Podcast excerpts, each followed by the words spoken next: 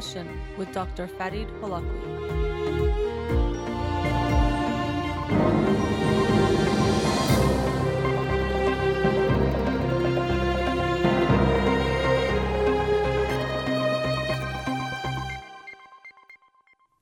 Good afternoon and welcome to In Session with Dr. Farid Holakouee. I'm your host, Dr. Farid Holakouee, and I'll be with you for the next two hours here on Radio Hamra. Studio number to call in 310-441-0555. But I do have a guest today, so I ask that all questions be directed towards her and our topic of parenting, but I'll introduce her in just a minute. You can also follow me on Twitter or like my page on Facebook to get updates on the show. And actually, I just started an Instagram page as well, so you can follow me there also. Um, and the shows are uploaded at the end of each week to my SoundCloud page and free podcast on iTunes. Again, our studio number 310 4410555. But let me introduce you to our guest. Our guest today is Dr. Jennifer Galvin, who is a licensed clinical psychologist in private practice in Encino, California. She received her bachelor's degree from San Diego State University, where she majored in psychology, and she later earned her master's and PhD in clinical psychology from the California School of Professional Psychology. We were actually classmates there and started and ended the same year. She is currently obtaining advanced clinical training in psychoanalytic psychotherapy at the New Center for Psychoanalysis, where in June of 2017 she will be earning her certificate in psychoanalytic psychotherapy. And her office number, which I'll post on my social media later, but I'll announce it here, is 818 538 5236. So, welcome to the show, Jennifer Thank Galvin. Thank you. Thanks so much for having me. I'm really excited to be here. Well, thanks for being here. We're happy to have you here. And I announced it on the show Monday that we'd talk about helicopter parenting, but we might not just stick to that specific topic, but we did want to start there. So, as I mentioned before, if you'd like to call in, we ask that the questions be related to parenting today. Um, but yeah, let's start with that topic. So, we've heard this term, or maybe some people haven't, so it might be good to define it first. What do we mean when we talk about a helicopter parent? Yes, so helicopter parenting is a fairly newer term. Um, maybe some of you have heard of it, maybe some of you have not. But overall, helicopter parenting is the idea that parents will um, attend to the child too much. And uh, sometimes this can be a little bit confusing since we're often taught or told that as parents we should attend to our children whenever they need us. Um, and to be a good parent, then we would attend to our children as much as needed. But helicopter parenting is this new term that describes parenting in a sense where you pay extremely close attention to a child um, and their experiences, their problems, their interactions, whatever it may be.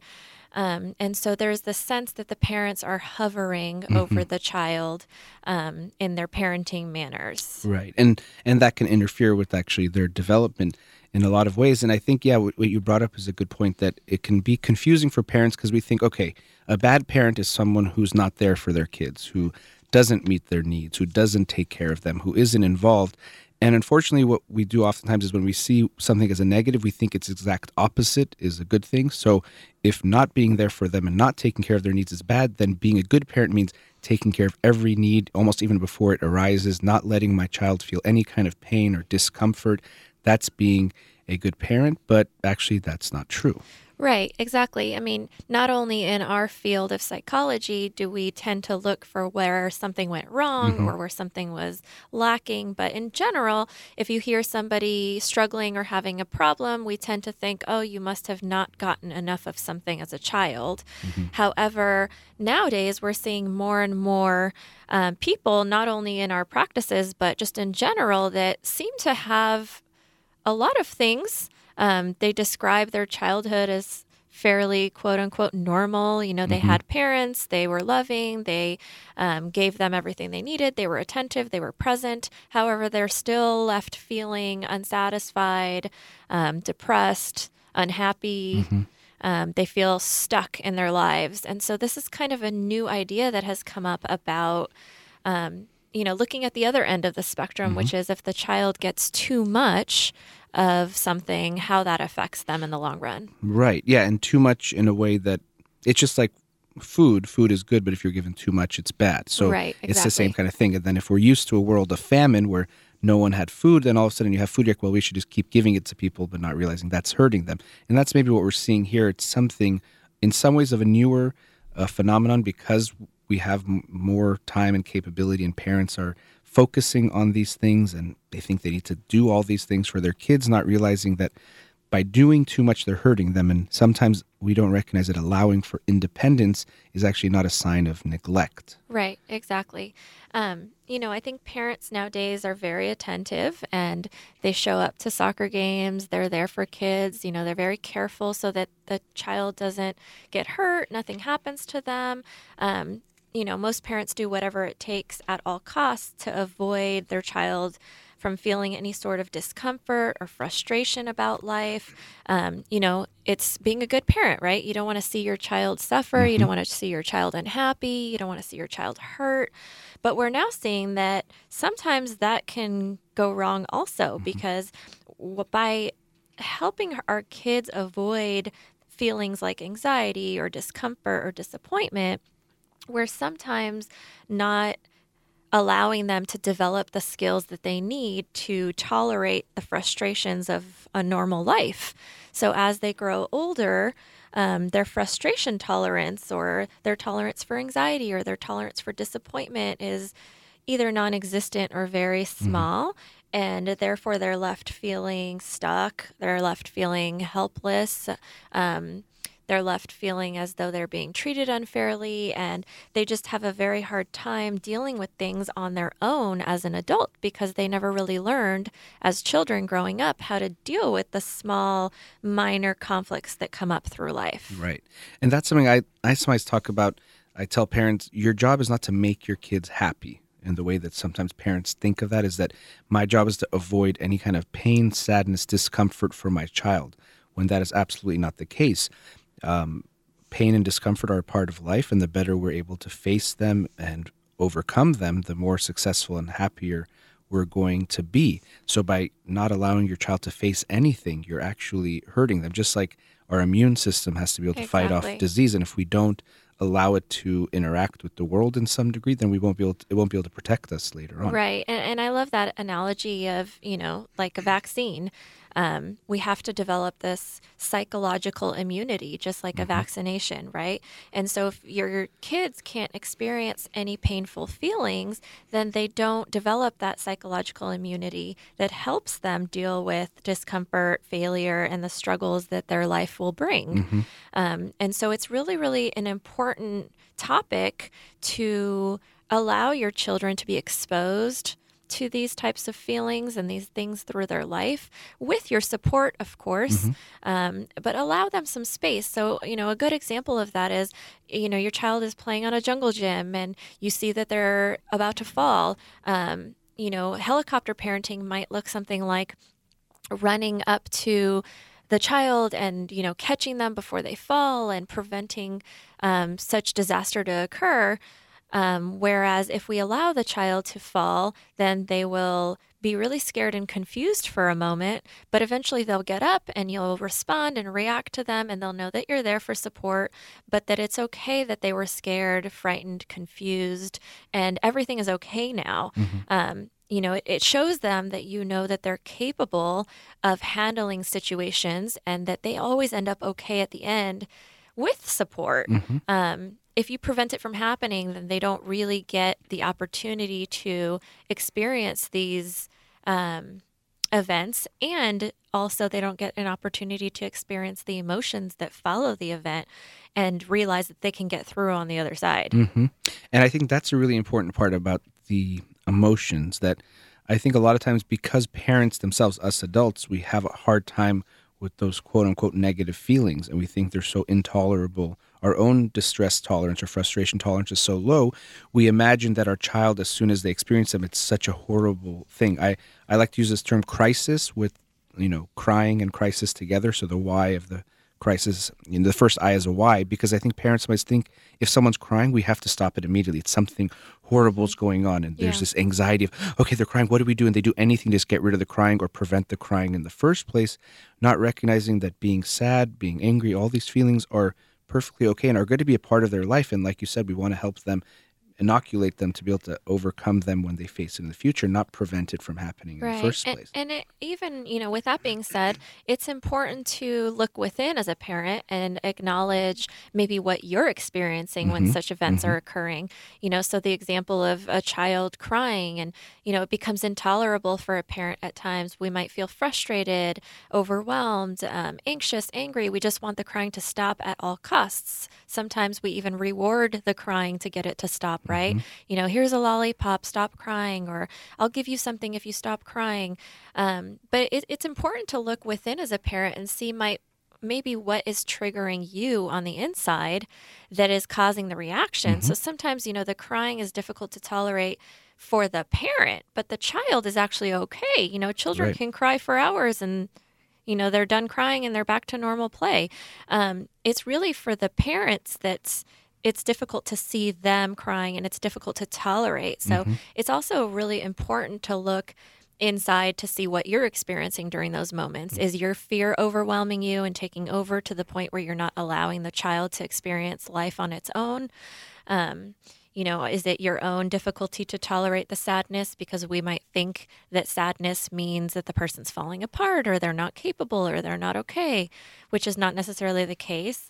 Um, but you know it all comes from our own backgrounds our own histories mm-hmm. and even our cultures you know sometimes our cultures can instill those ideas in us that um, certain things are not okay and certain things are okay and so we tend as parents to react in those manners without even realizing mm-hmm. that our reactions are coming from within us and not necessarily even for the best interest of the child yeah i think we uh, parents have a big role in how they they teach their children or show them so much, but a big thing is how they even show them what, like you said, which emotions are okay and not okay, which ones they should feel. You know, people they say things like "boys don't cry," which explicitly, but implicitly we give a lot of messages like, "Oh, you're crying. This is really bad," or mm-hmm. "Mommy doesn't like that," or mm-hmm. "Daddy doesn't like that."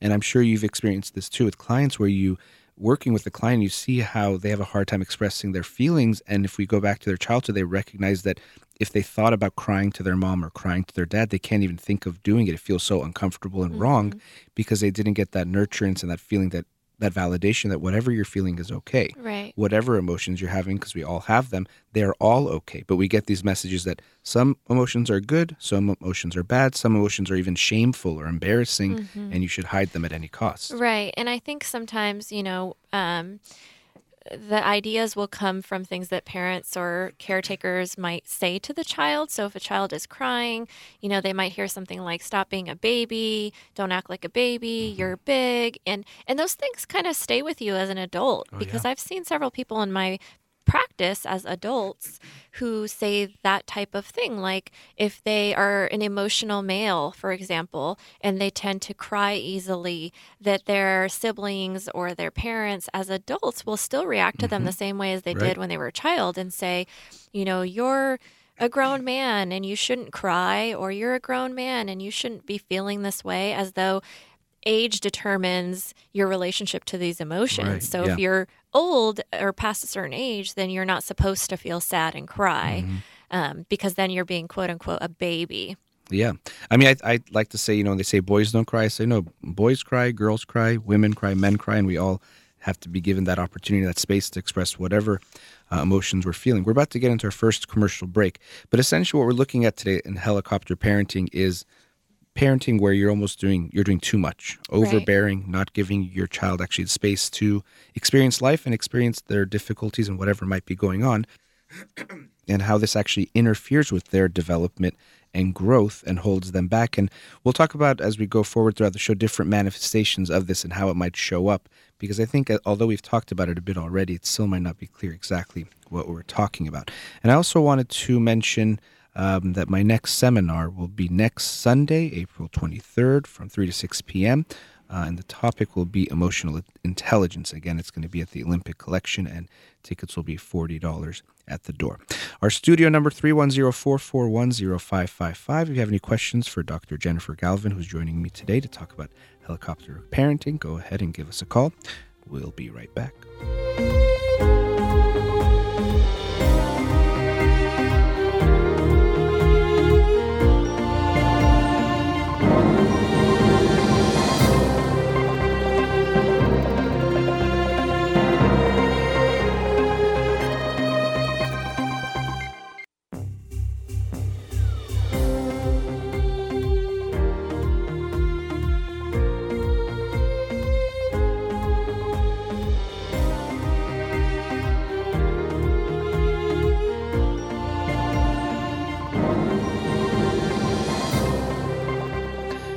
Welcome back to In Session with Dr. Farid Holakouee. Today I am joined by Dr. Jennifer Galvin, who I should mention is an Iranian American herself. I know with the name and then also um, your voice, you don't have much of an, a Persian accent. People might not know that, but you're Iranian. So, as far as seeing clients, but also with today's show, we might talk a bit about the Iranian culture and um, I want people to know you have your own Iranian family with Iranian parents. So some of this, what we might talk about, might come from experience. And not only that, for you, you also are a mother yourself of three right. lovely little girls who I've gotten the chance to see.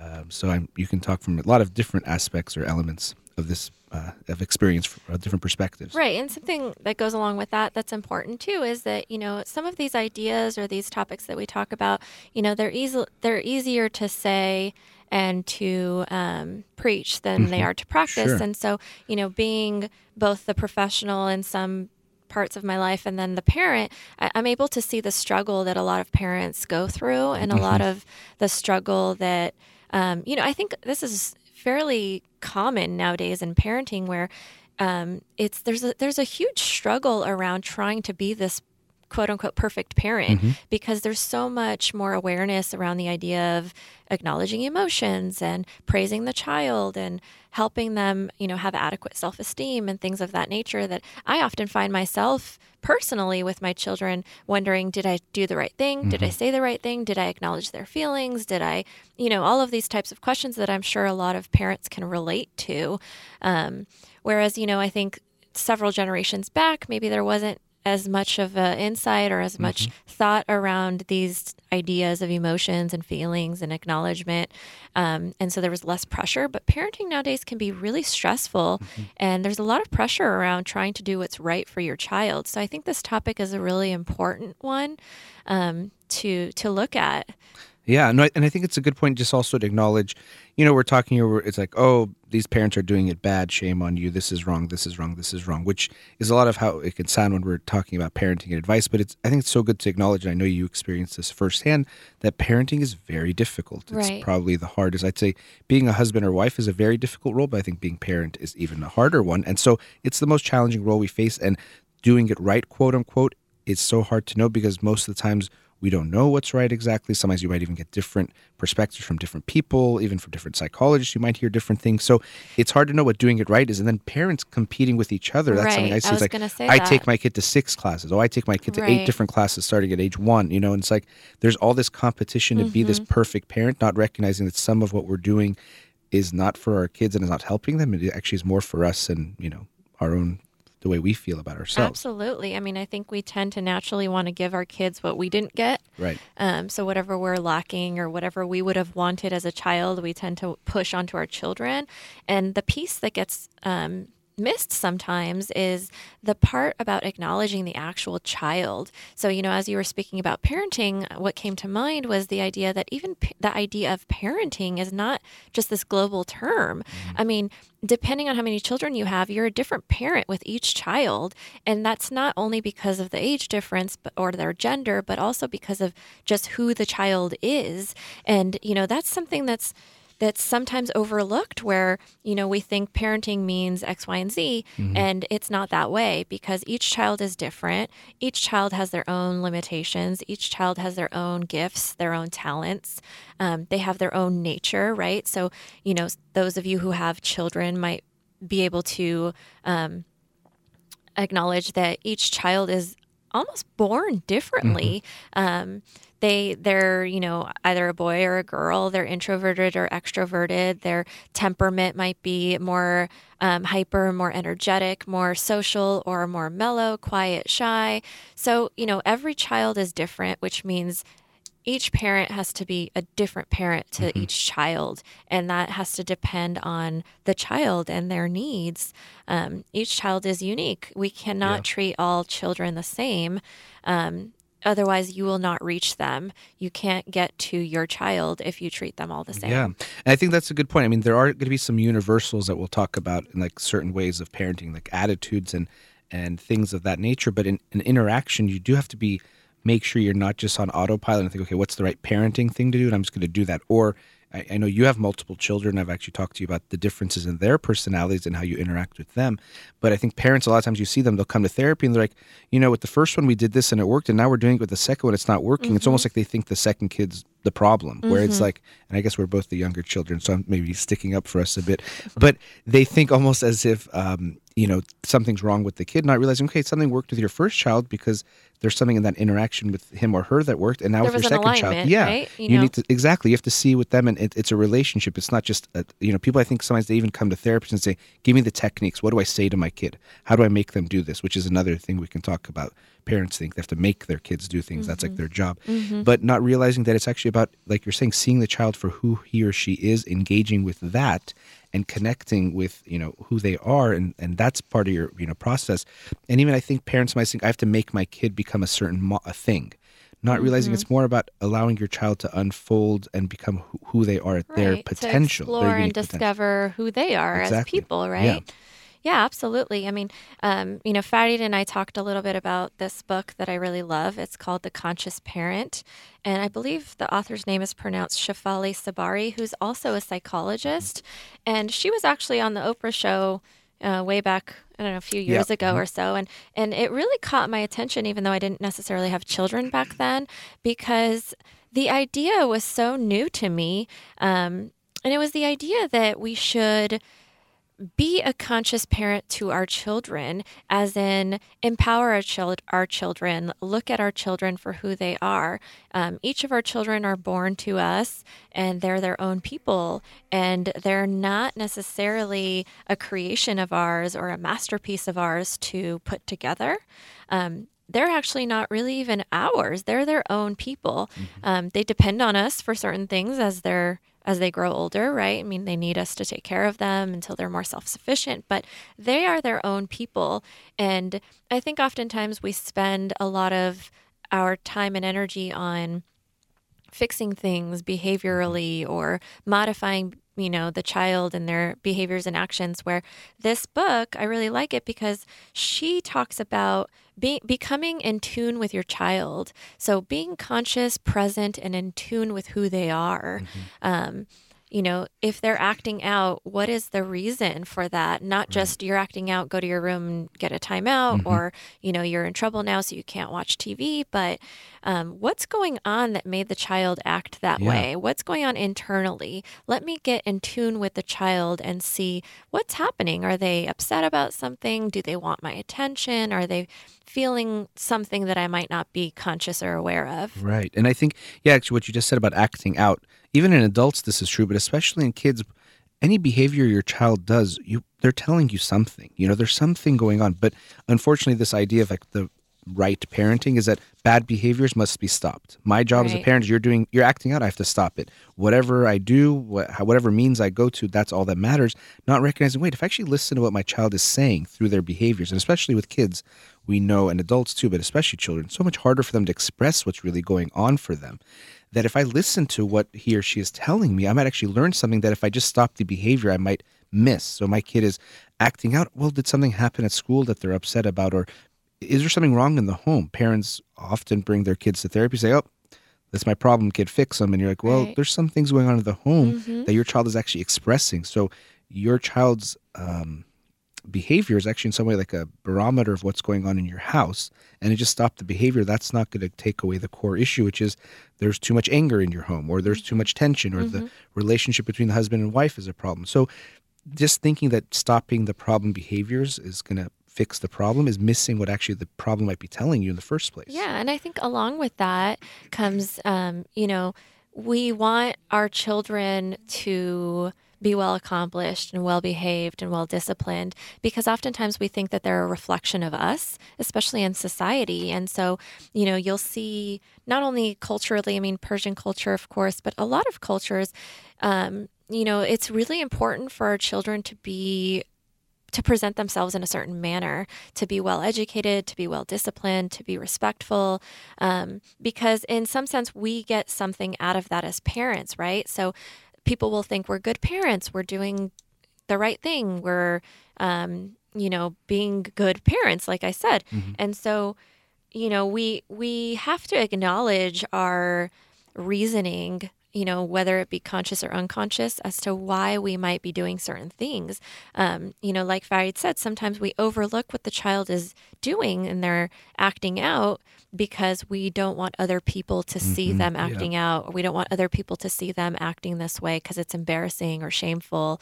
Uh, what will people think of us? Mhm. Um, you know, and, and that goes back to what I said earlier about how children are not our masterpieces. They're not our creations. They're their own people and they have to find their own way.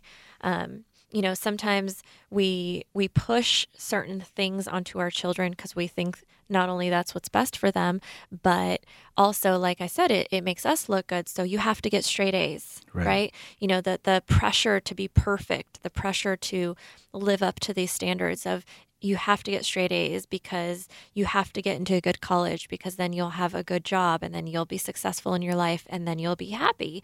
And so as parents, we might think that this is all because we want our child to be happy. Um, but we're not acknowledging the child. Like maybe the child doesn't really uh, work well in a school environment, in an academic environment. Maybe they're more artistic. Maybe they're creative in different ways. Um, you know, and so we, we look at what we get out of that. Is it really about the child's happiness or is it for another purpose? Um, you know, there's this really great article that talks about helicopter parenting um, by Lori Gottlieb. And she says in here, um, she says, you know, she says, we want our kids to be happy living in the life we envision for them. Um, that might not be the life that actually makes them happy. And so we're not so happy if our kids work at Walmart but show up each day with a smile on their faces. They're happy, but we're not. Even though we say we want what we want most is for our kids is their happiness, we'll do everything we can to help them achieve that. It's unclear where parental happiness ends and our children's happiness mm. begins. Yeah, I think that's a great point. You know, to me, it's like you, when you're given a child, essentially you're given a seed, but you don't really know what the flower is going to look like, how it's going to bloom. And all your job to do as a parent is to nurture and nourish this this seed as it grows. But unfortunately, parents think it's supposed to look a certain way, so they're basically pulling on the plant maybe too early, or they're trying to shape it in a way that they think, oh, this is a beautiful flower, and this is what it's supposed to look like, not realizing that your child has this incredible beauty and potential within it that all you're supposed to do is help bring out and bring about. Mm-hmm. But when we have this kind of fixed model of or fixed idea of happiness, success, a good person, what it's supposed to look like, we put that pressure onto our kids. And anytime they're not that, we would tell them they're bad directly and indirectly. Anytime they're confirming that, we're saying, yeah, be more like what I want you to be, not realizing, as you said, it's not for them, it's actually for us that we're doing Yeah, that. and the message that sometimes the child receives in that situation is that they have to be a certain way in order to get mom and dad to love them Mm-hmm. or to get mom and dad to respect them, right? So if I don't get, I have to get straight A's on my report card and I have to be the best at gymnastics and at soccer and whatever else extracurricular activities they're in, they have to excel in all areas in order to to get mom and dad's respect, right? And so um, once they can notice and they pick up on these cues, and they don't always have to be verbal, like you know, good job, I'm so proud of you, but it's it's oftentimes nonverbal. They can just tell from your facial expressions or from your body language that um, you know you you're so happy and you're and you respect them and you're so proud of what they do. Um, they'll start thinking that their love and their the respect that they can get from you only comes from them being a certain way and living up to these standards. Yeah, and we're about to go into our a second commercial break, and um, there's this uh, kind of statement by Khalil Gibran uh, on children that I think encapsulates so much of what we're talking about. That your kids aren't really your kids. You know, there's this gift that's been given to you to help nurture and be there for them, but they're not yours. The way that sometimes parents think they're yours because they're mine. I can do whatever I want with them, and also this feeling of we're not supposed to try to instill in them us, but allow them to become who they are. So I'll, I'll read this before we go to the second break. So this is from Khalil Gibran on children. Your children are not your children. They are the sons and daughters of life's longing for itself. They come through you, but not from you. And though they are with you, yet they belong not to you. You may give them your love, but not your thoughts for they have their own thoughts. You may house their bodies, but not their souls. For their souls dwell in the house of tomorrow, which you cannot visit, not even in your dreams. You may strive to be like them, but seek not to make them like you. For life goes not backward nor tarries with yesterday. You are the bows from which your children, as living arrows, are sent forth. The archer sees the mark upon the path of the infinite, and he bends you with his might, that his arrows may go swift and far. Let your bending in the archer's hand be for gladness, for even as he loves the arrow that flies, so he loves also the bow that is stable. I think that's really beautiful.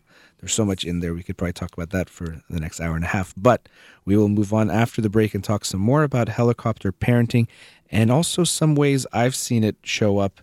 Uh, parents, I think, doing too much that's hurting their kids, but we'll get to that. But again, my guest, in case you want to call in, is Dr. Jennifer Galvin. Our studio number is 310 441 0555. You're listening to In Session with Dr. Farid Holakouee. We'll be right back.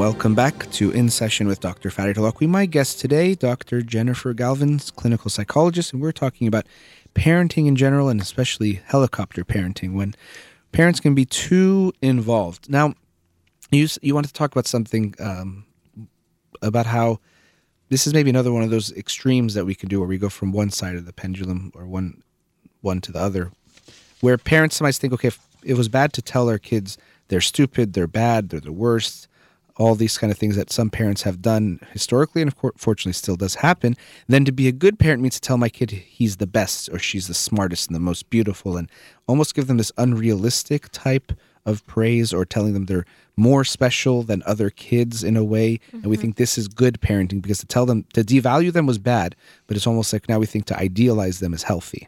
Right. And I think that sometimes we will um, teach them that they deserve special treatment um, or that they're special. Um, you know, they don't have to be treated like everyone else at school or on the sports team. Um, you know, sometimes there's this tendency to be mad at um, other people and uh, we might think that we're protecting our children by doing that. So standing up or stepping into certain situations as parents, um, you know, if the if the child is struggling at school, it m- it might look something like the parent goes to school, gets mad at the teacher. Mm-hmm. You know, why are you not doing enough for my child? Why is my child child having such a hard time at school? Um, you know, I want the child to be in a different class with a different teacher. And so, in some sense, you could see that there's um, the parent being overly controlling, mm-hmm. overly involved in the child's environment, and trying to quote, fix everything for the child to make everything comfortable and easy, like we talked about earlier. Um, the issue that arises from things like this is that oftentimes the child grows up um, never really receiving accurate feedback. So, you know, in the classroom environment, maybe the teacher is actually um, providing accurate feedback for the child. For example, you know, I, I can see that you're struggling with math, you know, you're not doing so well. Maybe we can get you a tutor, we can get you some help. Um, and so it's difficult for the child to take feedback like that in mm-hmm. when the parent comes in on the other end and defends the child and blames somebody else, right. um, like the parents or whoever mm-hmm. it is for something like that happening. Yeah, I mean, I think I've seen this happening a lot. And I think some of it also has to do with this obsession we have, especially in the United States, with grades and test scores and numbers and the super competitiveness to get into college starting from like elementary school or mm-hmm, preschool. Mm-hmm. Um, but that parents, you know, I have people come in and they say, yeah, my kid got a C, so I went and talked to the teacher and said something's wrong. Yes. Rather than saying, okay, if your child gets a grade you're, that they're unhappy with, first of all, it doesn't matter if you're unhappy, it matters if the kid's unhappy with it but you go and try to understand what happened first rather than assuming the teacher is wrong right. assuming that there's some kind of mistake and i'm going to fight to like get because i love my kids so much i'm going to fight to get mm-hmm, them that a mm-hmm. well what if you go to school and realize they missed you know five assignments that, that or they mm-hmm. got a mm-hmm. bad score or they've been acting out in class again rather than trying to understand the child and see what's going on, there's just this fight and assumption of they have to be this and it's going to be this way. And if something happened to my kid and my kid doesn't like it, the other person has to be wrong which I think has so many negative consequences. Yes. To begin with, like you said, they have a conflict with the teacher. Okay, we're going to switch classes immediately. Which one says the teacher is bad and wrong, Mm-hmm. which, like you said, is a not good feedback for the child to recognize. What part did you play in this conflict? But also, or to me- even you know how to resolve the conflict. Exactly. That's the part that I think I always tell. I mean, I've had parents call before and say, My kid is having an issue with another kid. And I say, This is such a great opportunity for you to model to your child conflict Mm-hmm. resolution, that issues can be resolved, that just because you got an argument or fight with someone doesn't mean the relationship ends. Which, if we talk about a lot of these parents, they might say, I haven't talked to my own brother or sister for 25 years because we had some fight, God knows about what. And we've we have this especially in the Persian culture. We hold grudges so deeply that we think that if you have an argument with someone, that's the end of the relationship. Not realizing if you have a disagreement or something's going wrong, that's actually when you can work to resolve and become closer. With Well, and e- even um, to bring that into parenting, um, we're not perfect parents. Nobody is Right. a perfect parent, right? And so it's about being good enough for your child. And oftentimes we might react or say things or do things that aren't probably the best at that moment, Mm-hmm. but we're human and we make mistakes and we're learning as we go through our life. And so, you know, it's important not only for the parent, but for the child to see the parent model Right. the repair aspect of it. So, you know, you go to your child and say, you know, I'm sorry if mommy was yelling, um, you know, mommy was feeling really overwhelmed. You know, it wasn't the right thing to do at the time. You know, let's sit down and talk about it, or however it works out. But it's it's really about repairing what actually happened instead of avoiding it, um, not acknowledging it, or leaving the child thinking that that was the way to handle a situation. Mhm. Exactly. There's so much. It's a big time avoidance tactic, which many of us use. Well, something's uncomfortable. You don't like something, just avoid it. Switch schools. Stop being friends with Mm-hmm. Run that person. Run away from it somehow. And parents come in and they swoop in because they don't want their child to feel any discomfort or pain, and they immediately just change the circumstance Right. or situation rather than saying, you know what, actually, I want you to go face the situation and see. And it also gives them th- this hope that in the future, when I face conflict, whether it's with a boss, teacher, friend, husband, or wife, Mm-hmm. there actually is hope for resolution, not, uh oh, this means danger and crisis. Right, absolutely. Yeah, I mean, Yeah. So, I mean, you know, another thing I was going to say is I've noticed parents sometimes related to that, even if they decide that we're going to resolve the conflict, they do it for the kid. I've even heard of parents that they talk for the kids. Like they say, oh, our kids had a fight, and the moms go and talk it out mm-hmm. for them. Well, what happened this? And then they go back and tell the kids, hey, you guys are friends again. You know, and they're like, oh, well, okay, I guess we're friends again. I'll come over to your house tomorrow, not realizing it's up to them to give them that, to, you know, allow them to have that experience of okay i can work out the conflict. And first of all i can only express what i'm feeling. My mom can't go tell his mom what i feel. I have to tell my friend and we can get to a much better place. So modeling that conflict resolution is one thing and then also giving them the opportunity to, to practice it is huge. And this this is exactly what we've been talking about from the beginning of this um, session, is that you know, it, as when when they're children, these tactics might quote work quote unquote mm-hmm. work um, in the meantime. But as they grow older it actually disables them from mm-hmm. being able to handle situations in their life. And so you know as a kid if the mother is resolving conflicts for them fine. The kid doesn't really know any different. But when they grow up and they're out in the real world and they're out you know trying to get a job or whatever it is they're just constantly going to try to run away mm-hmm. or avoid these situations instead of learning how to deal with it. Right. and oftentimes what happens is that people are left, adults are left suffering. Um, which is, you know, what we talked about the giving too much, doing too much, being too involved actually disables our, our children and actually um, does not help them as adults. It disables them as adults as well. And so you'll see all the conflicts that come up, and, you know, you'll see people unhappy and and unsatisfied and miserable in their lives as adults and they're not really sure why. Yeah.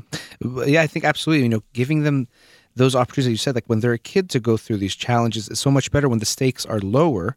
One, because the stakes are lower. Okay, if your first grader didn't do his addition homework and he has some issue with it, rather than trying like, okay, let me just do it for him and turn it in so he doesn't get a bad grade, let him face that consequence, recognize what happens when you don't do your work. There are consequences. It is good to do your own work. But also if they keep getting that protection from okay, nothing ever happens, then when they're in high school, college, in their own career, and they hit an obstacle, they hit a challenge, they usually fall apart. They have a mm-hmm. breakdown because they don't know how to handle this. It's such a crisis rather than allowing them to face challenges like, oh, you know, I've had problems before where I didn't get some work done, but I just know that means I have to work harder and communicate with my supervisor or my boss what's going on. And then we go from there rather than I have to avoid this. You know, usually this is when someone comes in and takes away the problem. So I'm going to hide the problem, avoid it. Mm-hmm. And then it just becomes bigger and bigger and bigger. And then, Right. And then you know. some of it might have to do with our own fears as Of course, parents, yeah. right? Our fear of the child failing or the fear that the child won't feel like they're good enough.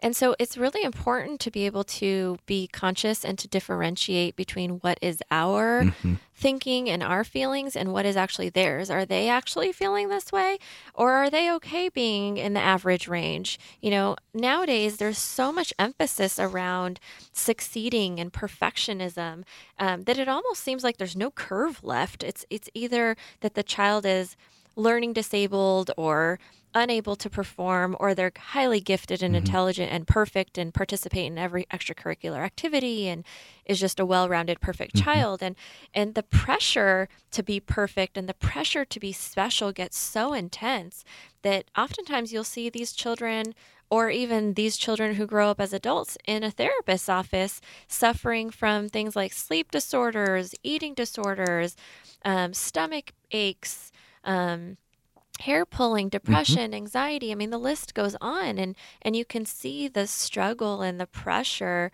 to be perfect and Yep. how it act, how it plays out. Oh yeah, that per- perfectionism is something we think of as like, oh, you can just say it lightly; it's not that big of a deal. But it's really serious when people actually have that perfectionism. It really interferes with their life. And I wrote down here growth because that's something I wanted to talk about.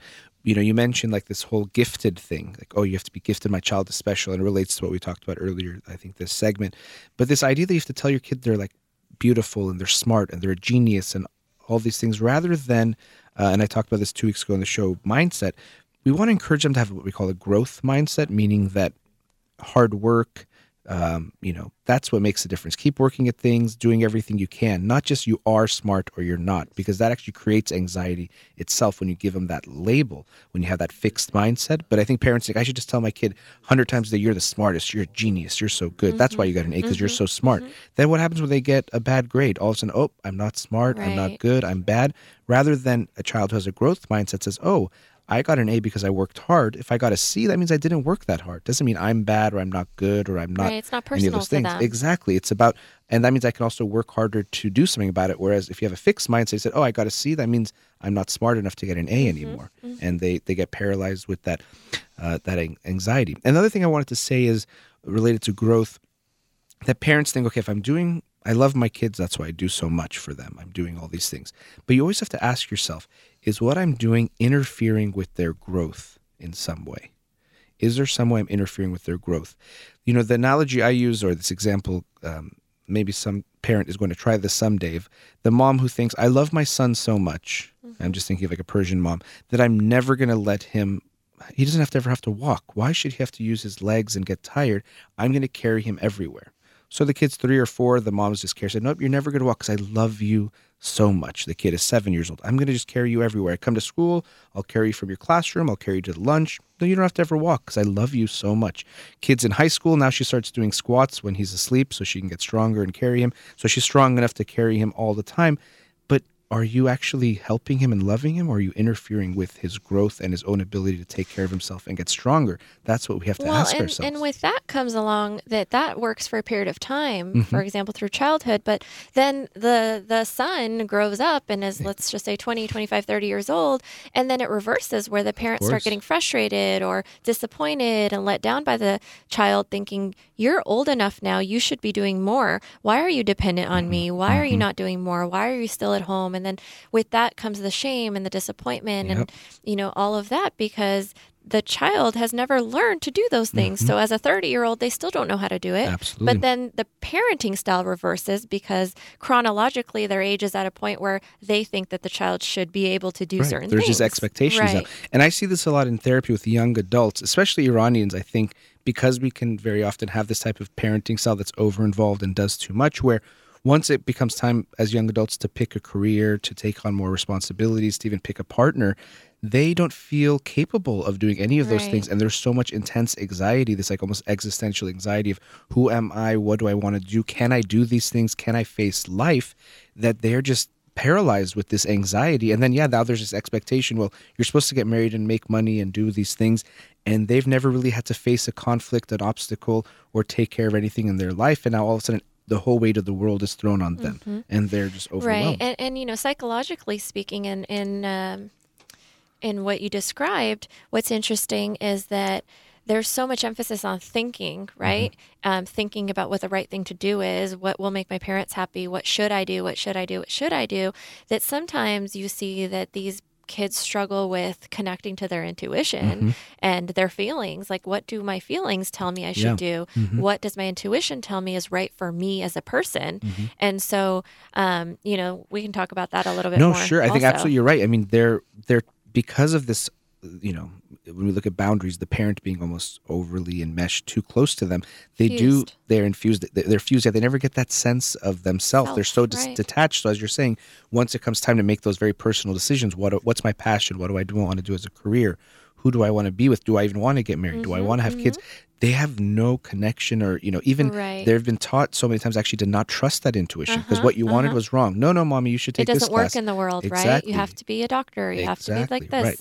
And so they don't even they don't learn to trust that intuition Mm-hmm. at all. So I think it goes back to what you're saying about the conscious parent, seeing your child as this unique being and connecting with that, not trying to push into them something. And also trusting that they intuitively can do what's right for them. Right. I mean, obviously, as a child, they need some guidance, they need support, they need you there as a parent. But you know, you can see the struggle as adults, where, like we were talking about, it's it's about fulfilling someone else's dreams Mm-hmm, or someone else's fantasies and expectations. So it's constantly like, am I doing the right thing? Am I doing what my mom said? Am I doing what my dad said? Right. Mm-hmm. Versus, what do I want? What makes me happy? What fits me? Right? Absolutely. What what suits me? And so you can see that piece missing as a result Mm-hmm. as well. And I think that's why I see a lot of these young adults in therapy now trying to actually connect with themselves. I mean, it's a lifelong process for all of us, but especially for people in this type of families and this kind of parenting, they're just so disconnected with who they are. And now it's like, okay, at 25, at 30, I got to try to figure out who am I? What do I actually want? And it's its own process. We've reached our next commercial break. Again, my guest, Dr. Jennifer Galvin. We are talking about helicopter parenting. If you'd like to call in, 310 441 0555. You're listening to In Session with Dr. Farid Holakouee. We'll be right back.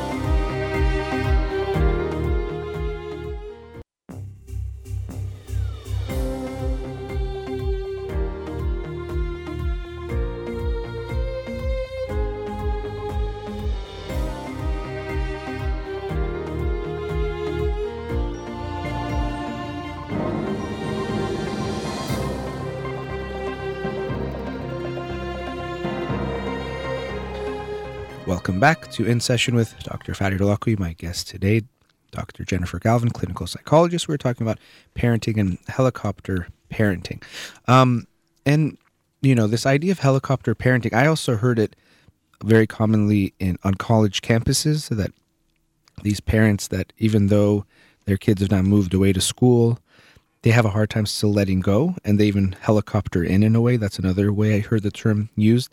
And, you know, are too involved in their kid's life. They have this hard time allowing the child to differentiate and then, you know, go to the college. And I think we've both actually were therapists on college campuses during our training at various points. So I remember that experience and we would talk a lot about this. But do you have any thoughts about that? About when kids are going to college and that's there's def- different steps of differentiation that might be happening, but that's a pretty big one that parents might have a hard time going through. But any yeah, I mean, I think that, you know, the whole empty nest syndrome Mm-hmm. is probably most prevalent during this time frame, right? Mm-hmm. When the child leaves home to go to college, it's the first time that the child is away from the house, is away from the parents.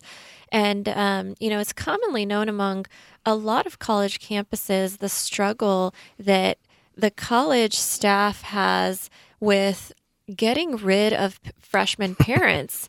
And, you know, it sounds funny, but you would be surprised as to how difficult it is for these parents to leave their child on a mm-hmm. school campus for the first time ever, really being away from them, and going back to their home in which they call their now empty nest yep. and adjusting to that new situation. Um, you know, we were just talking over the commercial break a little bit about how difficult it is for some parents to go back to the empty nest and to no longer have a child to focus their complete attention onto. Yeah. Well, and I think that we can talk more about that, how that already was a sign of an unhealthy dynamic or dynamics within the home that now is being played out with the child leaving and the parents feeling, or maybe one parent especially feeling like they're missing something because so much of their life was dependent and connected to that child. But, you know, I was talking before about parents going to schools and talking about grades. I've heard stories of parents going and talking to professors about grades, you know, like at the end of the semester saying, oh, I, you know, my child got a C or a B in this class. And they're just so used to that idea that I go talk to my parents, my, my kids' teachers and fix their grades that they're still doing that in college. So those patterns that can be very, they're unhealthy to begin with, but they're very hard to break. Right. And, and there's also the piece of, still thinking that the child, you know, the 18 year old child who's in college is still a young child and dependent because, mm-hmm. in some ways, they are. You know, they might be financially dependent sure. mm-hmm. or, you know, it's their first time away from home.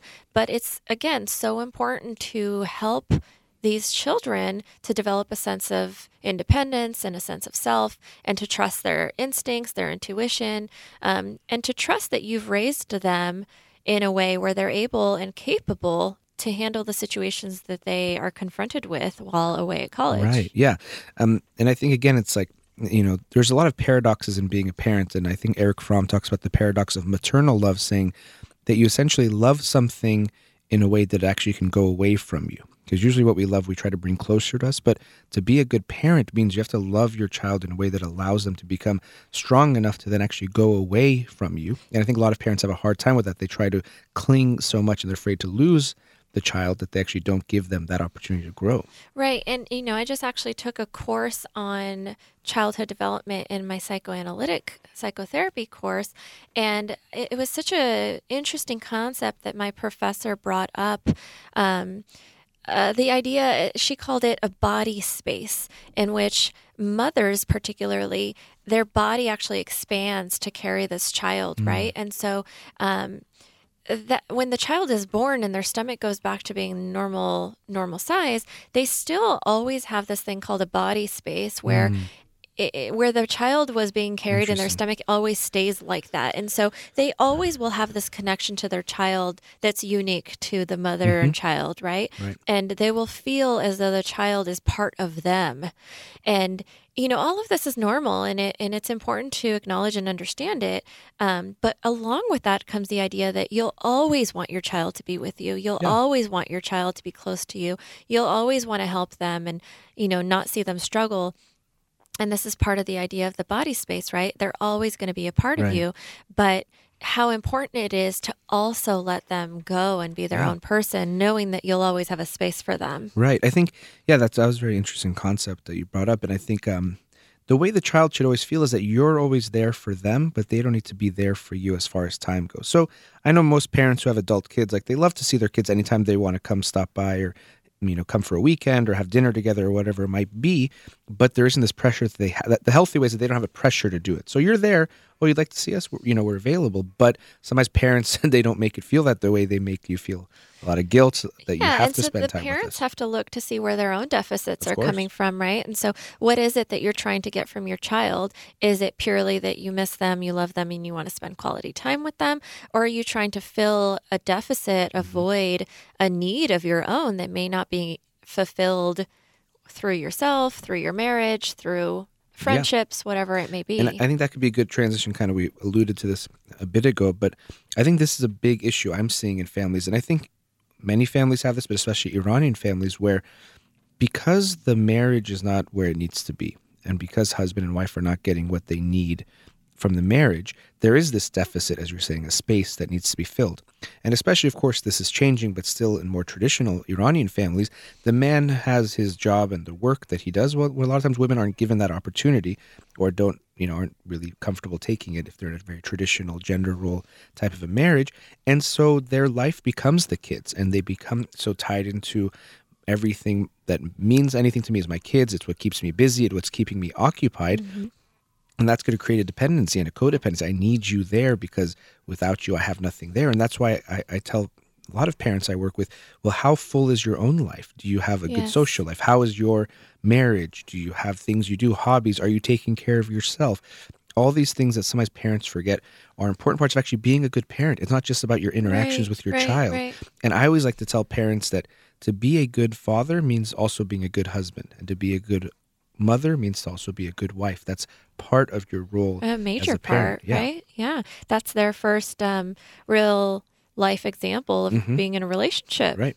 Yeah. So that sets the foundation. It's a model for how they will then relate, not only in intimate relationships, but in all sorts of relationships. Yeah, and I think when we take that kind of bird's eye view of the family and just see all the dynamics, because it's very easy sometimes to look at the overly dependent mom and just blame her, like it's her fault.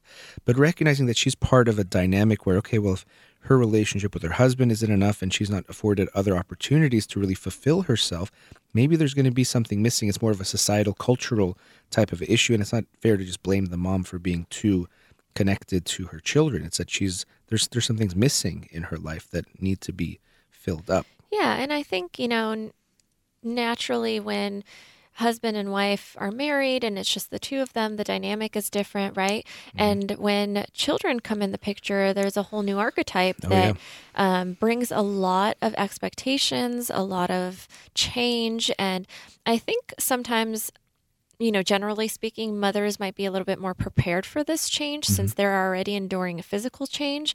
Um, but definitely, when the first child or when children are born, it changes the dynamic of the marriage and the relationship.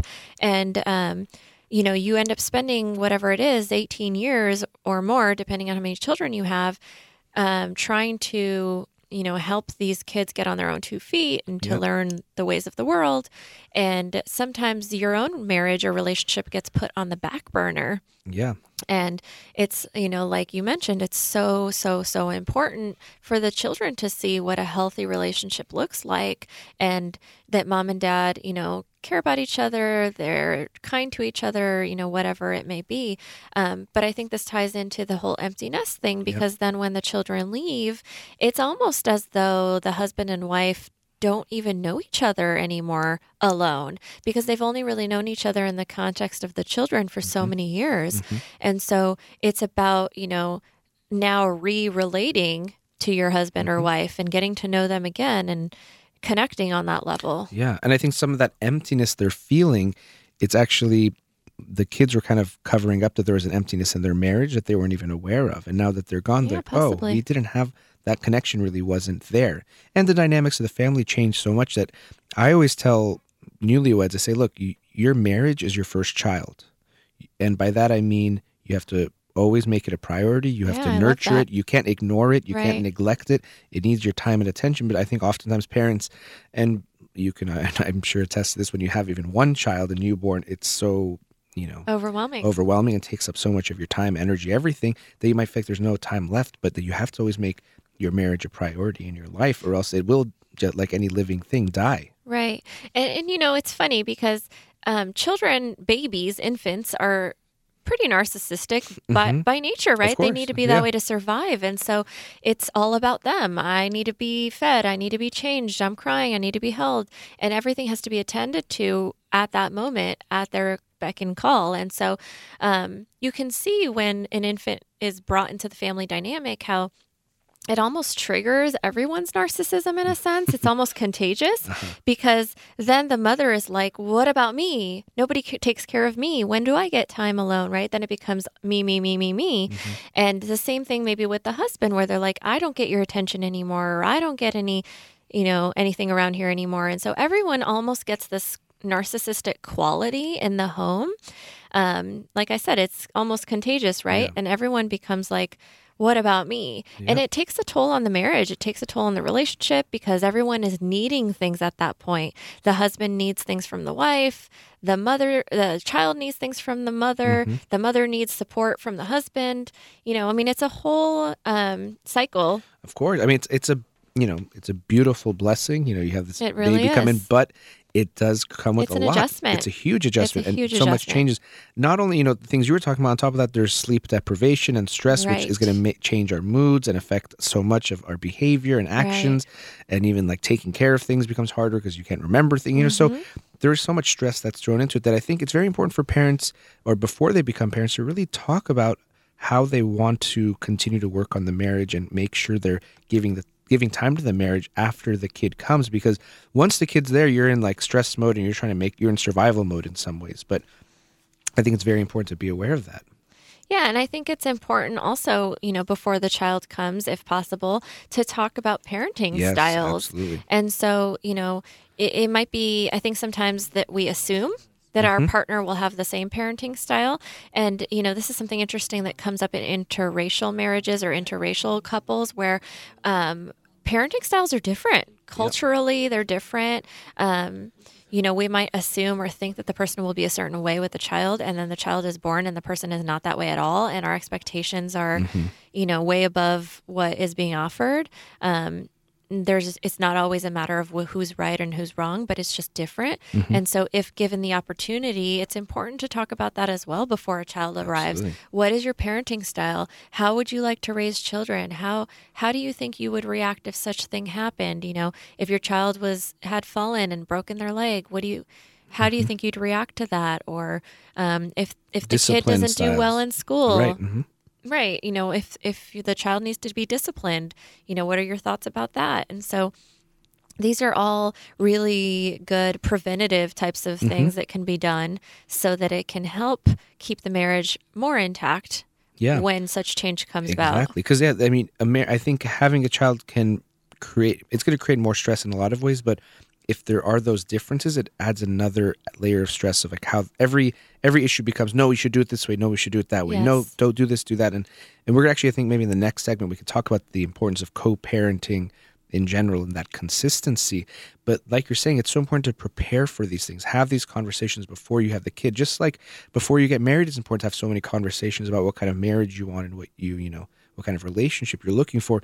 To me like to not prepare for these things and not talk about them or not like you know study parenting it's like saying you know the pilot just has the plane in the air and then we're going to teach him how to fly the thing. Okay you know now it's in the air. How do you use you know these buttons and that buttons? No you have to do all this preparation before you go into that important journey and just like Yeah. parents you have to do all this preparation before you go and you can't think we'll learn it on the fly or we'll figure it out as we go And you know, some things might be that way. Sure, you can only prepare course. so much, but it's always good to have some foundation Absolutely. and some, you know, basis for where you and your partner or you and the um, the other parent Mm-hmm. are coming from because you know a lot of things will change as things come along and the child comes along you know i've, I've heard a lot of parents say i'll never give my children an iphone or an ipad you know to sit down and use and then you know five years later all of their kids are on it and Yep. you know there's no judgment around that it's just that things change dynamics change Mm-hmm. um, and so you know your perspectives change Mhm. absolutely yeah so yeah it's important to be open-minded as well I think so, and I think you know we might talk a bit more about that and how the consistency plays such an important role uh, between the parents. You know, co-parenting is a lot of times used for divorced parents, but I think it's just something to keep in mind for all parents that you should be working together as a team. All right, my guest today, Dr. Jennifer Galvin. We are talking about parenting. If you'd like to call in, 310-441-0555. You're listening to In Session with Dr. Fadi Holakouee. We'll be right back.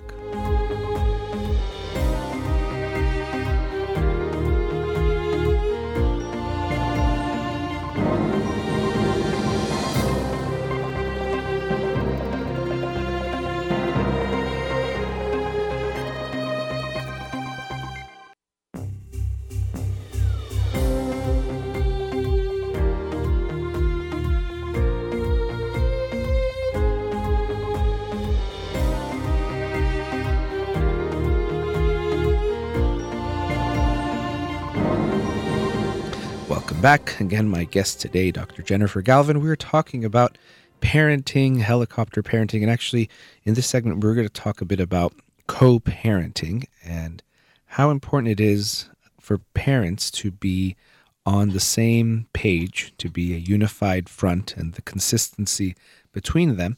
And as we were talking about before the break, how important it is to, before the fact, before you have your kids, to talk about these things to make sure you are on the same page because once the kids are there, it can be too late to talk about everything and to really get prepared.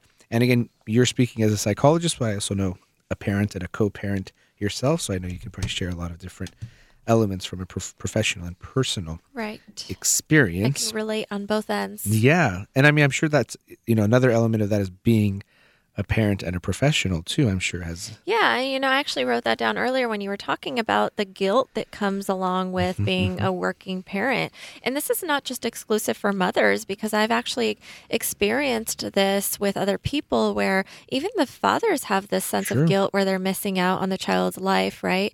You know, they're gone at work, so they miss out on things. They don't get to spend as much time with their children. And um, the moment I wrote this down and I was thinking about this was when you were talking about the value of being um, differentiated, independent, self sufficient, and taking care of yourself as a parent.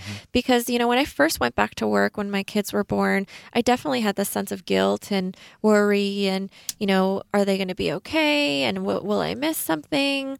You know, all of that sort of thing that comes along with um, we're a working parent.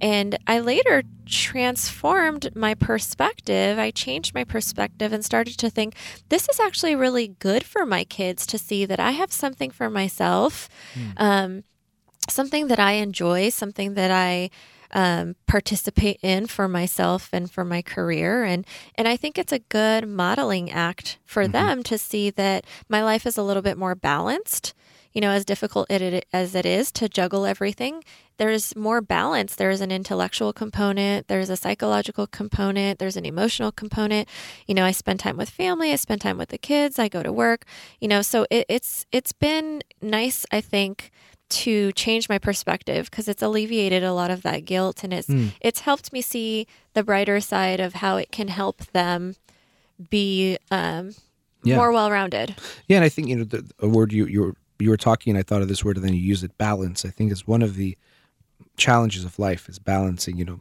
all the things we want to do, you know, all the positive things, the good things to take care of ourselves, fun. And then it becomes even bigger when we have these big roles in our life, like husband, wife, mother, father, and then mm-hmm. your professional role, where balancing and and we're all just given 24 hours a day and seven days a week, and we have to fill it up with all these things or ha- make sure there's space for all of them. our expectations Exactly. Yeah. And so I think that can be incredibly difficult. And I think all the more reason for parents to be on the same page because we do want to have that balance. And sometimes, for example, there's this expectation, especially traditionally, well, the mom's going to do all the parenting stuff and then she has to sacrifice her life in so many ways. And the father does his own thing, let's say in a traditional mindset.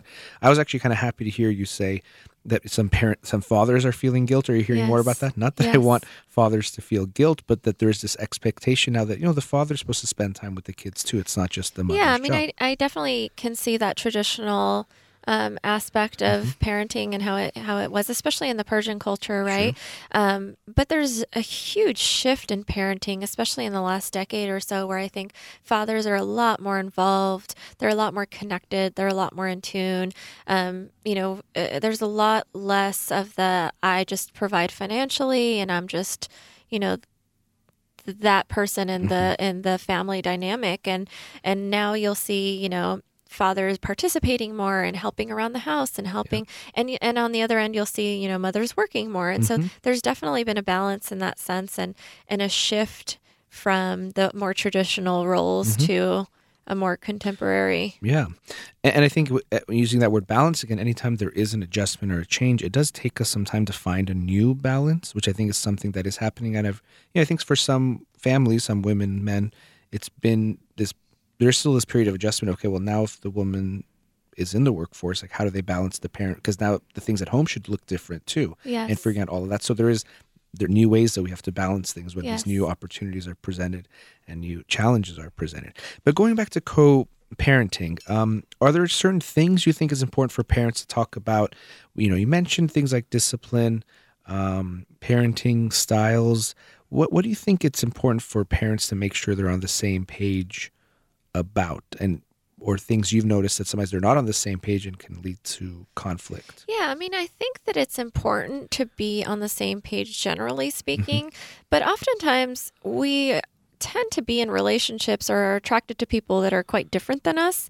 And so sometimes that difference can be positive also. Um, always being the same and everything isn't a good thing. It's more about being on the same page. So differentiating between being the same and being on the same page, as in when you're on the same page with with the, your partner, um, in parenting, it's more about understanding and accepting their way of Mm-hmm. parenting and being okay with it. So it doesn't have to be just like yours. Um, but it's more about discussing it together and coming to an agreement Mm-hmm. upon how, let's just say, the father will parent versus how the mother will parent. Um, it may not be the same, and there may not always be an agreement as to this is how we're going to parent, and we're both always going to be the same, right? And so it's important to just have a conversation, to communicate uh, these these things with each other. Look, this is how I was raised. This is what's important to me. Um, you know, I want to spend time with my child. I want to discipline in this manner. Um, you know, whatever it may be, it's just important to have a conversation and discuss it and see where the other person's coming from, what their thoughts, their feelings, their reservations are about that, and then coming to a mutual agreement as to, okay, you do things that way, I do things this way. It looks like it's going to work somehow, right? So it's like the the two circles with the little bit of overlap. Um, you're two people. You come from two different places, two different families, right? Two different experience, life experiences. So it may not always look the same, but you have to come to some sort of an agreement with each other mm-hmm. that will work in the in the family dynamic. Yeah, and I think that that's true. I mean, as much as we could talk about being on the same page, it doesn't mean everything's going to be exactly the same, but the consistency in the bigger things, the more generals, you want to make sure, you know, the classic thing of, okay, if mom said no, I can go ask dad, and maybe he says yes, is not, you know, you want that consistency is important for the kids to know, okay, I get the same kind of responses, but you have two different personalities, so it's not going to be the same. Uh, Right. something What, wi- what you don't want to happen is you don't want the child to learn to manipulate right. right the parents and so if you say no mom will say yes if mom says no dad will say yes and kind of working both ends of the Mm-hmm. the parenting spectrum right and so that's not healthy for the child either um and so it shows a weakness in the the marital relationship and it shows a weakness in the parenting and it's not a safe environment for the child. Um, you know the child wants to feel safe and secure and have boundaries and have consistency and stability. Without that you know the child it's really scary for a child. They they depend on their parents to help them feel safe. And when there's boundaries and structure and stability, routines, things like that, that all makes the child feel more mm-hmm. secure and more more safe. And so by being on the same page, you know, like we talked about, it doesn't mean you're the same, but by being on the same page, um, having an understanding of where both of you are coming from and an agreement, it helps the child in the sense that the child will feel more secure, more safe. When the answer is no, it's no. I don't have to have anxiety or worry or Right. manipulate or think of ways to get my way with the other parent. Mhm. And I think sometimes that's it's an interesting dynamic that takes play when they do that. If they say, you know, I, I ask mom, she says no. I ask dad, he says yes. And in the moment, the kid says yes, like I got something. But you're right, it does create this anxiety and this lack of stability and the boundaries and expectations. So it's in the moment it might feel good, and sometimes we even think that when we say yes to a kid, but we have to think of the long term consequences which which are going to be taking place. And it also devalues the meaning of words to the child, Mm-hmm. right? And so, you know, an important thing also is to value the words that the child uses.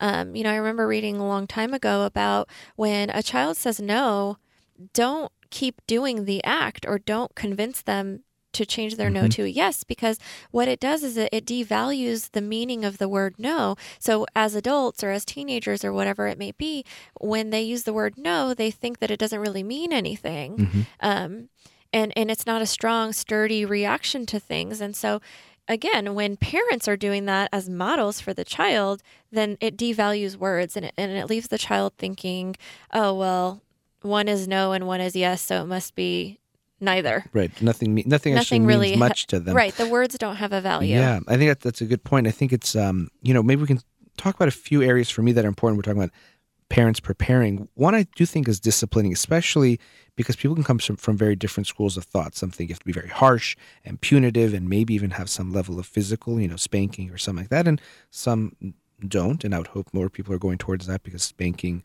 even spanking, of course, hitting the kids itself is very hurtful, but even spanking, more and more research is showing that that's hurtful too.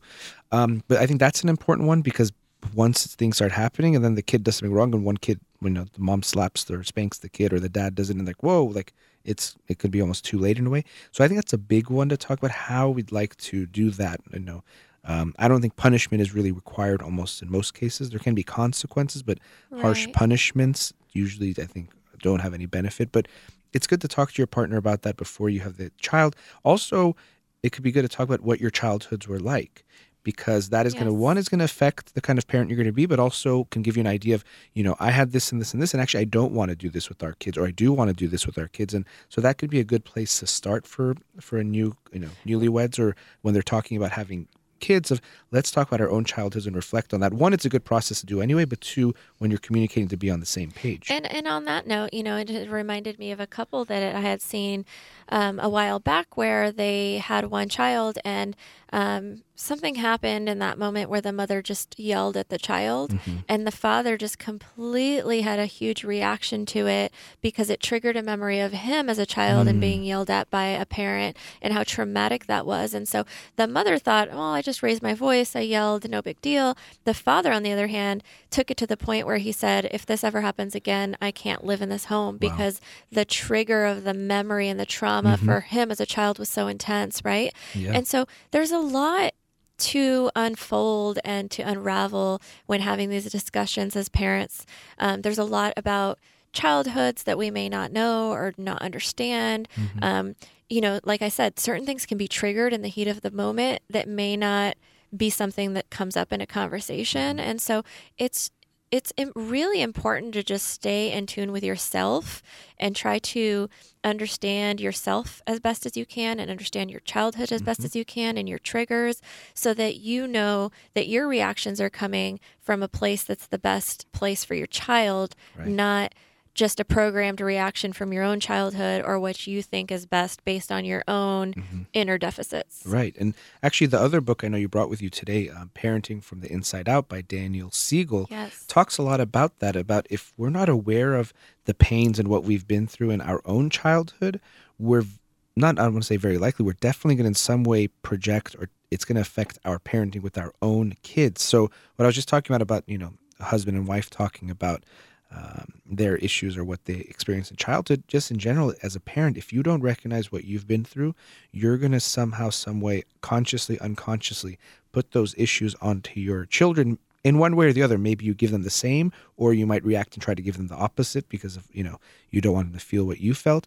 And without that awareness you're not going to be you know recognizing the ways you might actually be hurting your child and it's going to interfere with your parenting. Yeah, exactly. I mean, another topic that this the book talks about the parenting from the inside out by Daniel Siegel is the idea of resiliency and mm-hmm. raising resilient children. And I love that idea because I think that we should focus more on raising resilient children as opposed to creating or molding children to be a certain way or mm-hmm. protecting children from the world.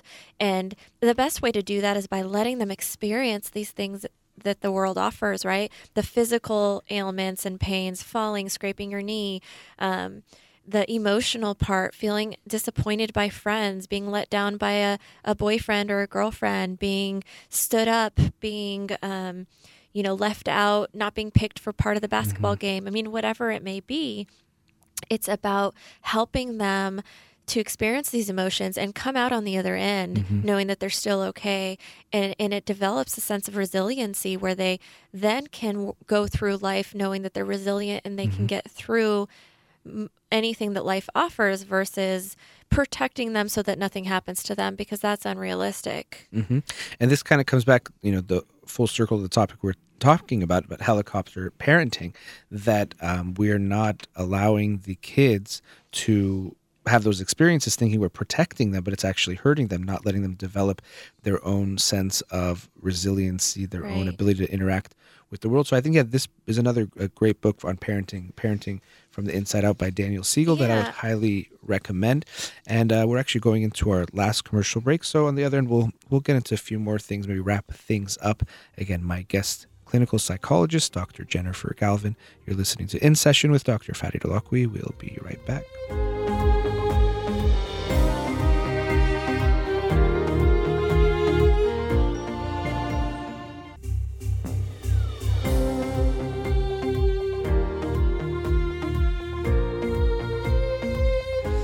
Welcome back again, my guest, psychologist Dr. Jennifer Galvin. And Dr. Galvin, you wanted to talk about a few more books that we didn't get to, so I wanted to give you that chance to talk about those as well. Yes, I wanted to bring up two books by author Wendy Mogel. And um, I love even just the title of these books. Mm-hmm. So the first one's called The Blessings of a Skinned Knee. Uh-huh. And the second is called The Blessings of a B minus. And a lot of the topics and the ideas that we talked about today are covered in this book. Um, you know, the the ideas of how we spoil our children, not just materialistically, but emotionally. Um, we prize their feelings so highly um, that we sometimes maybe fail to instill in them um, the basic foundation foundational things that have lasted through centuries, like things like um, gratitude, respect, discipline. Um, you know, we fail sometimes to even instill that in our children, um, and and uh, and their upbringing because we're constantly um, trying to give, give, give, give. Like, and we don't want to we don't want to upset them. We don't want to um, make them mad, and so we're giving them, buying them things, giving them um, full attention all the time. Um, she also talks a lot about what we discussed the pressure to be special, to have special treatment. Um, she talks about the expectations of parents being so high, the standards being so high, and and what it leaves children feeling.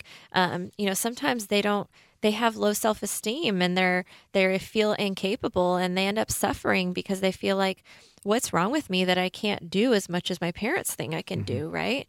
Um, she also talks about the gender differences, which is something we didn't really get a chance Yeah. to talk about.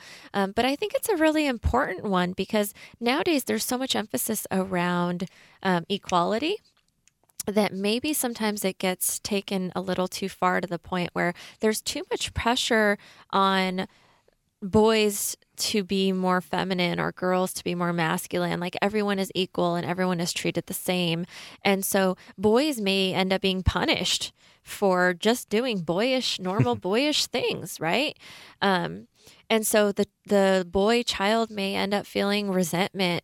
Um, they might feel demoralized. They might feel bitter or ashamed about their boyish qualities.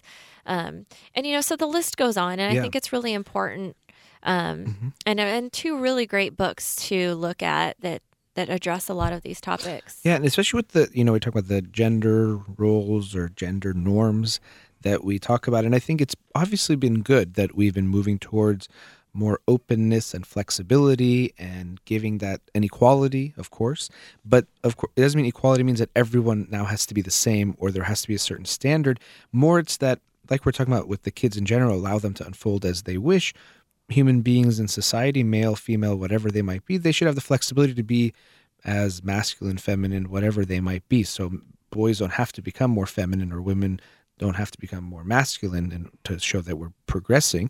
But True. actually it's that we just have to give everyone the space to be the flexibility What to be who they they, want to be and what, Correct. what makes sense for them. And everyone has masculine and feminine right traits. exactly and and i think that um, you know she speaks of it more in the sense that there are actual differences generally speaking between boys and girls. And so it's important to acknowledge those differences and of course it's most important to acknowledge the differences of the actual individual child um, but sometimes expecting you know girls to do the same thing as boys or you know this is obviously generally speaking so it's not always that way but um, you know it, it can cause a lot of pressure for for the child. And so and the last thing you know i wanted to bring up about these books is the emphasis she puts on your child not being truly yours as in your masterpiece your creation like we talked about learning to love your child for the child's sake you know putting emphasis like like we talked about earlier about the child's innate qualities and who they are and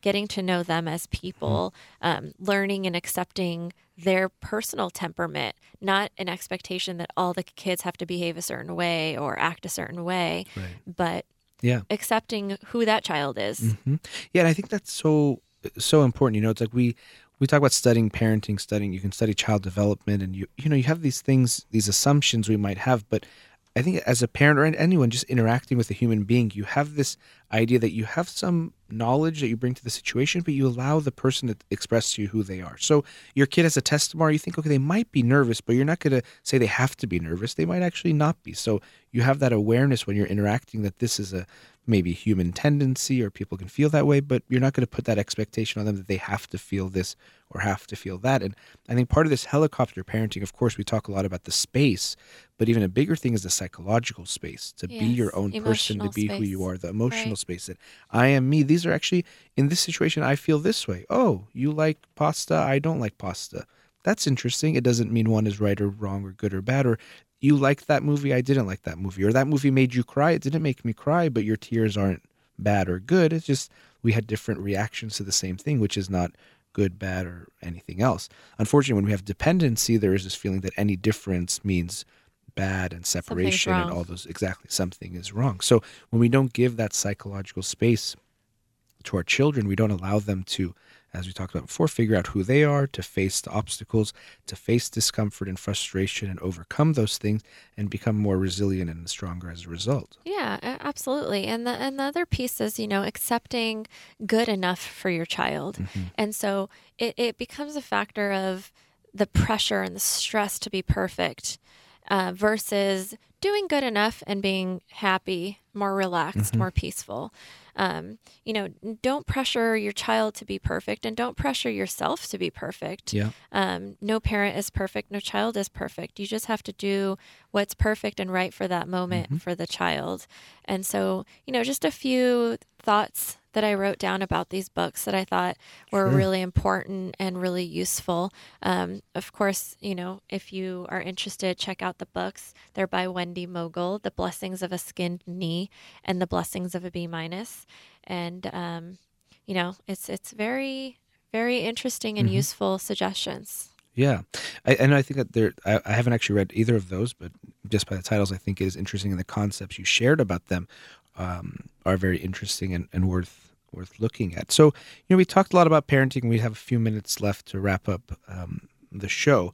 And as we talked about at the beginning, parenting is very difficult. So we don't want to make it seem like we're saying, "Oh, you're doing it all wrong." It's so simple. You should just be able to to figure it out. It, it's difficult to know what's right, what's wrong. How do I show love to my kids? How do I make sure I'm not depriving my kids? As I mentioned before, you always want to ask yourself: Is how I'm showing my love interfering with my child's growth in some way? Is it interfering from their own process to become who um, they can be and who they want to be? And, and a lot of parenting is being there, but also getting out of the way. And by getting out of the way, I mean not trying to force them to become something or making them what you want them to be. Yeah, we can even utilize the idea of the body space in that manner where um, the child is always in that space, in the body space, but not literally. Mm-hmm. So they're always there, you're always there, but there's some room for them to explore and go out into the world and do what they need to do to learn about themselves. Um, but they're always going to be connected to you and they're mm-hmm. always going to be with you. Right. Yeah. So recognizing that even if you're not actually touching or you're not, you know, agreeing about everything and exactly thinking the same doesn't mean there isn't a connection. And right. that's I think another aspect of relationships that just isn't just about parent child, but even a romantic relationships is recognizing that difference doesn't mean distance or yes. um, difference doesn't mean we don't like each other or we have to dislike each other or right? conflict. Yeah. Exactly. Difference can just be different. So, uh, you know, as a helicopter parent, this term that we've been talking about, there is this feeling of you have to be this certain way. And you know, you're talking about the grades before, and even that title of the book, "The Blessings of a B minus." Um, you know, when I have parents come in and say, "Oh, my kid is getting Fs," and they're in seventh grade, I mean, of course, I do. I tell them I care about the Fs, but I care far less about those grades for this child, and more about him earning the F's and what that's telling us about him and what he's going through. Yes. But parents can get so focused and obsessed, and again, it's not parents' fault only; it's society and the, right. this obsession we have with numbers and getting into colleges and all this stuff. We're talking about the uber competitiveness. But to me, if your child's getting an F, I always say to me, an F, unless you're in the wrong class or there's some significant learning issue or disability, an F is an emotional grade, not an academic grade. It tells me something's going on with whether it's a college student or a kid, something's going on that they're not getting their work done, they're not focused, something is up. And to yes. me, that's far more important than that F being a B or an A. Is that emotional Well, because you well-being. can work on that and the child might end up getting the A, but that doesn't get rid of the resentment Exactly, or right. all Whatever of the the things issues that come along with that. it. Right. Yeah. Whatever problem we're dealing with doesn't doesn't go away. And kind of a classic helicopter parent maybe example we can use. And most parents have been there. I remember being there as a kid myself. Is you know it's 10 p.m. and your child says, "Oh, there was this project that I was supposed to do for the past three months and I haven't done it, and it's due tomorrow." And now the parent has this dilemma: What do I do? Do I um, do the project for my kid. And a lot of times it's funny. Parents start by helping the kid, but the kid starts falling asleep, and then they're sitting there typing it up themselves, printing it out, and doing all the work. Or do I allow my child to face the consequence of going in and not completing his or her work? And Yeah, does that mean they're going to feel as a- bad tomorrow? They're going to feel bad. as a parent also of to experience. Yeah. Yeah. And we know that your child's going to feel bad tomorrow at school. It's not going to feel good. So, again, if we think, and to me, allowing them to face that consequence is a good thing in the long run. In the moment, do they feel worse? Absolutely. And that's the problem when we get so tied into this immediate feeling, immediate gratification. If my child's happy right now, I'm a good mom or dad. If my child is sad, I'm doing a bad job. Right. Sometimes we have to allow them to face that consequence, and they learn in the sixth grade this big lesson that hopefully they won't deal with when they're you know professional and have the stakes are higher again, and they're gonna you know face some bigger consequences. Yeah, and and you know, I think that the world we live in, like we talked about, our um, academics, our school institutions, everything's so conventional, and there's so much emphasis on numbers and grades and succeeding and all of that sort of thing, that sometimes just that doesn't allow the space for us to really explore who we are or explore who our children are because we're so focused on getting the math grade, getting the English grade, doing the projects, you know, scoring high on the SATs, getting into college, et cetera, et cetera. That something that I think is really helpful um, to do with your children is is something called like a passion project. And so, although they're at school from let's just say eight, nine in the morning till three in the afternoon, there's always time when they're home for you to spend quality time with them and getting to know them mm-hmm. and helping them explore what their passions are, what their interests are. You know, sometimes they don't even know themselves because there's really been no access to that part of them. And so, you know, spending an hour with them at, at home, like, hey, let's go get some arts and crafts supplies or a board and let's talk about what, you know, what do you like? What do you enjoy? What's Yeah. your passion? You know, trying to get to know them and help them access those parts of them, the more creative, Mm-hmm. Yeah. artistic parts of them that Right. I think sometimes get suppressed and subsided and And well, and you said get to know them, but also help them get to know themselves, which I think is important. And you know, we can talk on and on, but we do have to wrap up the show. And I did want to mention um, we got a few calls during the breaks for Dr. Galvin's contact info for her office. So I'll give that number again 818 538 5236. And I'll also post um, more about her, how you can, her website, and also that office number on my various social media. Um, uh, pages, so make sure to look for that also. Um, and I also wanted to m- mention again that I'll be doing my next seminar April 23rd um, from 3 to 6 p.m. at the Olympic Collection. The title or the topic is going to be on emotional intelligence, so I hope to see you there. Um, Dr. Galvin, any last remarks before we wrap up? Um, just thank you for having me on the show. I think this is a really important topic. Um, you know, everyone can get something out of it, whether you're a parent or not. And so, yeah, thank you. Thank you so much for having Well, me. Well, thank you for coming on. And, you know, yeah, parenting is an issue we can talk about a lot more. So I'm sure we'll have you back sometime soon. But thank you for joining me. So big thanks to Dr. Jennifer Galvin for joining me today. Thank you to Rahman here in the studio and everyone listening out there. Hope you have a wonderful day.